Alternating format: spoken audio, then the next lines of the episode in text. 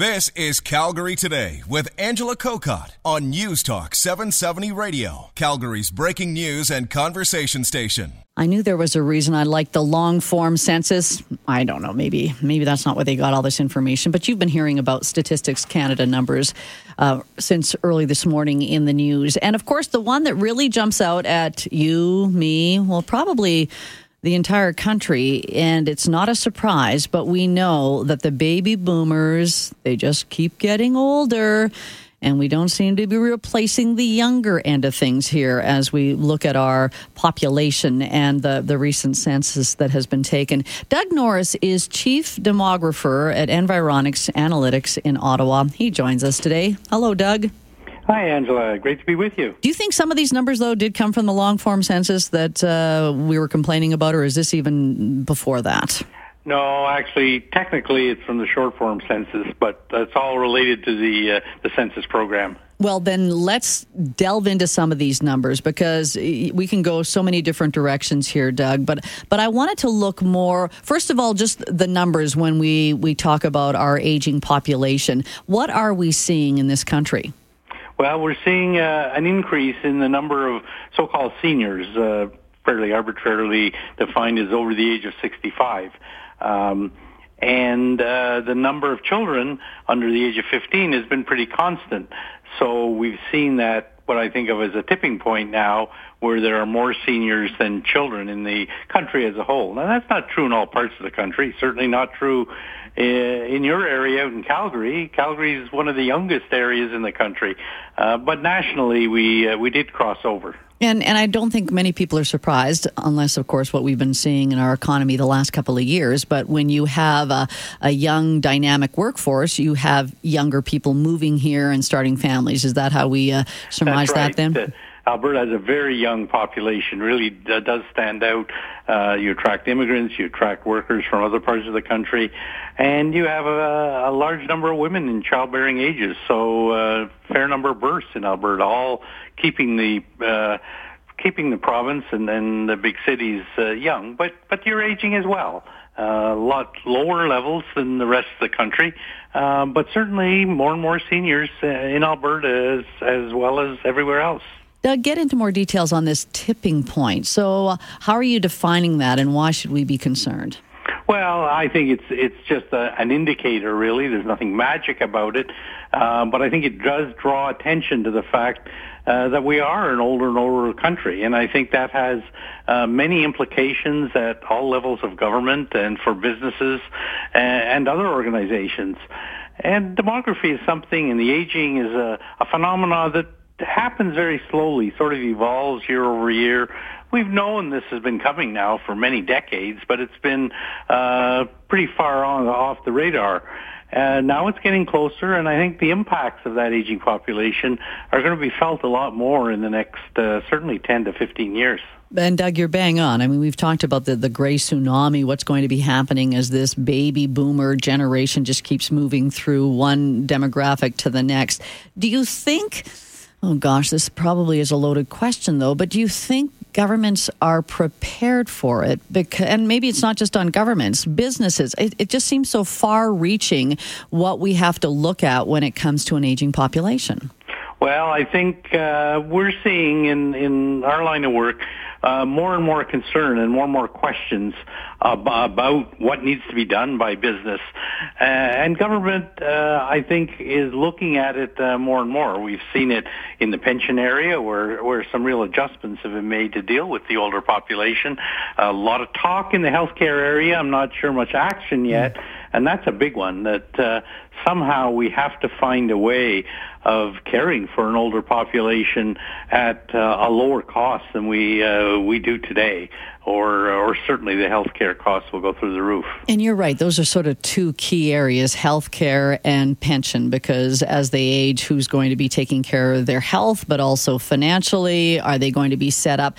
Probably, I've got younger listeners who are saying they're better set up than we'll be when we reach that. But uh, that's for another conversation. So I want to go back to how prepared we are, because as we focus on 65 plus, do we have to watch what is happening on the other end? You say under 15 has remained fairly constant, that population growth? Yeah, in, in terms of numbers, it's it's uh, the numbers have been been pretty much the same now for uh, for quite a few years, and that simply reflects the fact that the fertility rates in Canada have been pretty constant now for 20 or 30 years.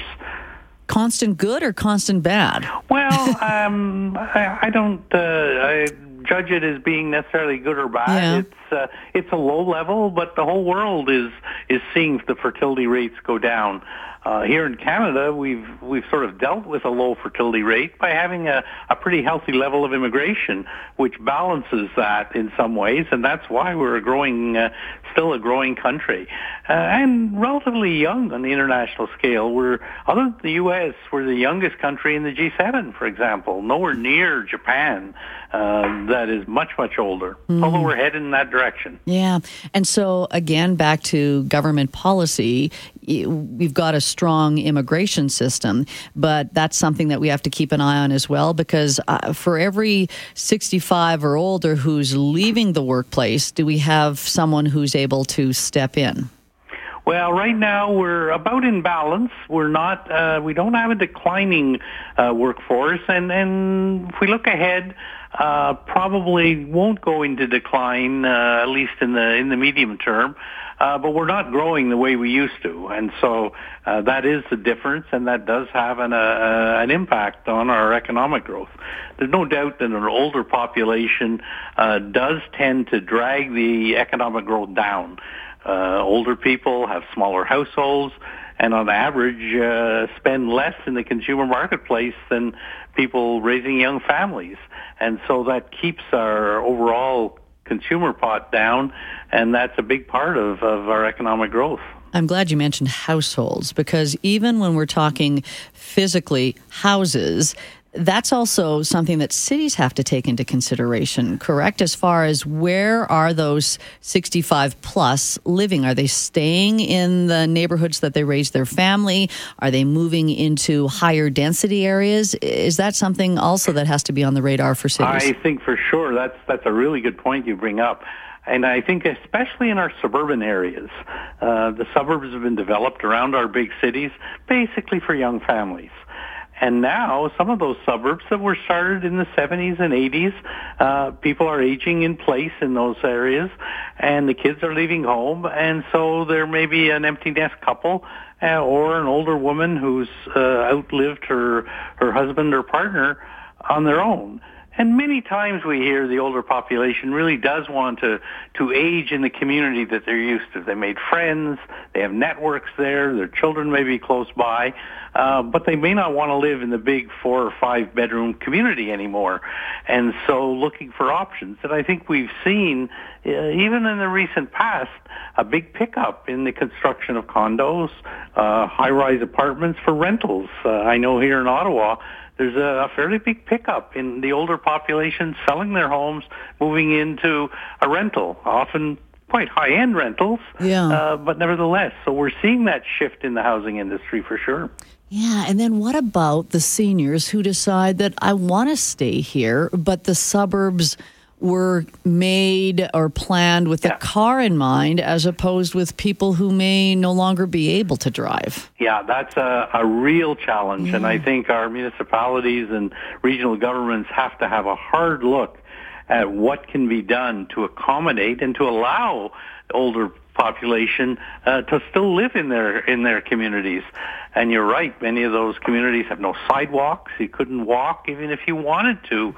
And the day is not far off when, uh, unfortunately, uh, many of us won't be able to drive and won't be able to get around. And that's going to have implications for businesses. Maybe the groceries will have to be developed, uh, delivered uh, as it was many years ago. Yeah, I was going to say, what's old is new again. yeah, that's right. But Doug, Back to the future. I yeah, think. right. But uh, right around that time, we're going to have self-driving or autonomous vehicles, so Well, that problem may will be solved. yeah, that may. Uh, we do have a history of things and technology in particular coming along, and, and they do solve some of the problems that we foresee, but uh, but no, by no means not at all. And I think a lot of uh, uh, attention needs to be given at the local level by local governments, even offering the services and the programs, you know, parks and rec programs, uh, need to now look at a many more older people who are interested in spending their leisure time exercising and doing other activities. Yeah, wow. what a great uh, kettle of fish we have opened here. Doug, thanks so much for starting the conversation. Been great talking to you. Bye bye. Doug Norris, Chief Demographer, Environics Analytics in Ottawa. After the break, I want to bring back a guest we had a number of uh, months ago, and, and it was particular to the topic of staying in the suburbs. Are suburbs the best place for people who don't want to move into the inner city, or how cities have to really start looking at planning when it comes to this aging population? I've got Glenn Miller coming up next. Always revealing when you start to look at census numbers and what it means as far as the current snapshot, but what it really means for the future. And we are focusing more on what is happening when it comes to those 65 and older. I know they're grouped as seniors, but uh, senior sometimes has a negative connotation. But when you hit that age of possibly retiring, are you staying in the suburbs that you raised your family? Are you moving into the inner city? And and we have had some interesting numbers when it comes to Statistics Canada showing that there is a growing number of seniors who are choosing to stay in the suburbs. Glenn Miller is Senior Associate with the Canadian Urban Institute in Toronto. He joins us today. Hello, Glenn. Good afternoon. Is that what you're reading from uh, the news reports and the numbers that we are seeing? And I know it's different for every community. We're a big nation, but we are seeing a lot of people who are choosing to stay in the suburbs that they raise their family. Yes, I, I think that's an um, accurate uh, observation. I, but I, I, think there's a nuance around the word, word choosing. Mm. Um, I think a lot of people uh, don't give it uh, a lot of thought. We know from surveys that CMHC and others do that people say, yes, we want to age in place, quote unquote, uh, mm-hmm. uh, whatever that means. Um, but uh, the uh, the, the, the challenge is that the people are um, not uh, inspired uh, to move. So inertia plays a, a big role. Uh, research that we've done has identified uh, two different um, trends. One is what you might call push factors, where people, for health reasons or economic reasons, have to leave where they've been for uh, very comfortably for for decades. Um, the other trend, which is less noticeable, is what we call a pull, which is where people have uh, the inspiration to um, uh, move to somewhere that they consider more attractive. So the concept of empty nesters that we've heard so much about over the years, um, the opportunity to, to move to places that fit need, you know, your needs as older, um, we're still uh, developing that market. It's still in its early stages. Mm, I, I, like that. That you know the idea of it's not necessarily choosing, and uh, when you look at the pushing and the pulling. So then, if you are in the push factor, where you have to leave your home, as you say, because of economic reasons or health reasons, mm-hmm. I, I wonder if if there's somewhere that's pulling them that is going to fit the needs, especially for affordability or health needs. Yeah, well, it, it is actually one of the. Um, it's kind of like an iceberg. It, it, it's below the surface at the moment, but it's going to get uh, um, a lot of attention in the years to come. There was a very interesting study in uh, northern Ontario um, where they were looking at this phenomenon, and the market uh, for um, for uh, you know, the market housing, uh, if I can put it that way, uh, is not very strong in Northern Ontario relative to Southern Ontario. And so the condition of people who needed to leave their single family dwellings uh, and looking for somewhere to go, um, there weren't the options. And a lot of people were ending up in long-term care, not because they needed to be in long-term care, but because there weren't any physical opportunities um, that, that, that met their needs. And you know, go back to the pull factor, and as you say, that mm. still has to be developed. But sometimes yeah. I think the only pull option is a downtown condo. And I don't know if everyone who has raised their family or, uh, you know, spent a lot of time in the suburbs necessarily wants to trade up for that. Yes, you know, and I, I think uh, as our um, metropolitan areas mature, uh, the, the what we want to see is more opportunities, uh, not just in downtown. So yeah. Uh, areas that uh, we think of as mature suburbs, there are opportunities to redevelop uh, sort of feeling shopping centers and things like that.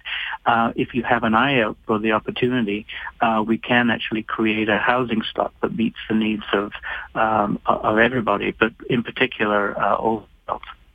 And Glenn, I know we're kind of uh, losing your line here, but let's see if we can keep you for a couple of more minutes because I know yeah. I, I, can only speak for Calgary, but we have seen developers shift because, and I think the last time you and I talked, when you think of how the suburbs began in the 50s and the 60s, it was all just R1. All it is is the single family homes.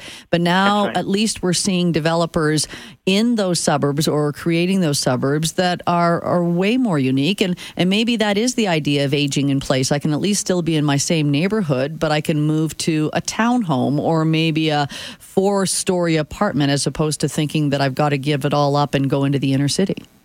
That's exactly right, and and I think that w- what we want to, uh, if we took a look at the concept of age friendly, what does that mean? It means uh, being uh, able to uh, live in a place comfortably at every stage of your life, and so the more options we have in in mature suburbs, uh, the better. And as you say, uh, developers are starting to, um, to, to, to meet that need. But we need to put a push on that, and planners and developers and politicians have to work together to try to create that collaborative, exciting environment. Is that the push factor? that's the pull factor. That's the pull factor. Yeah, you, you got to make the push. You got to make a push for the pull. That's that's right. Yeah, yeah. You, you have got to be inspired to make that push. Yeah, and and I know I, am talking about people just within the same city, but we have lots of people once they hit 65, they've got to make that decision back to this pull factor that they might not even be say, staying in the same city. So there's a whole other conversation about where do you move and what does that mean to the overall housing market. It can get a, a little daunting.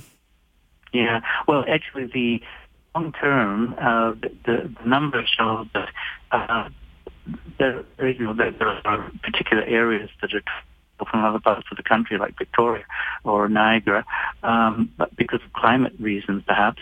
Um, but the overall numbers of people who move to different cities is not that large. Uh, relatively speaking, uh, when people do move, they tend to move in the same uh, city, and I guess what we're really talking about is aging in places. Uh, give me an opportunity to age in the familiar neighborhood that I've known for uh, known and loved for all those years. Yeah, that's great, Glenn. Uh, thanks so much for uh, joining in on the conversation. Anytime, Angela. Thank you. You bet. Glenn Miller, he is the senior associate with Canadian Urban Institute in Toronto. And I know his phone was just starting to break up, but um, he was saying when you look at places like Victoria and Niagara, where you think those are natural retiree draws, that it isn't that significant compared to people just moving within their own their own city. So now I have to hear from you because I'd like to think that we have a more mature audience 403 974 8255. What are your plans when you hit 65? Or have you already made a move where you have left the home that you possibly raised your family? I'm, I'm just curious about how things have changed for you in the housing market and uh, what you have looked for when uh, Glenn was talking about the push factor and the pull factor. All pretty interesting concepts. So I've got texts coming in. I need some phone calls 403 974 8255. Let's take a break for news and we'll continue the conversation on the other side of the half hour. Calgary Today with Angela Kokott. Weekdays at 3 on News Talk 770 Calgary.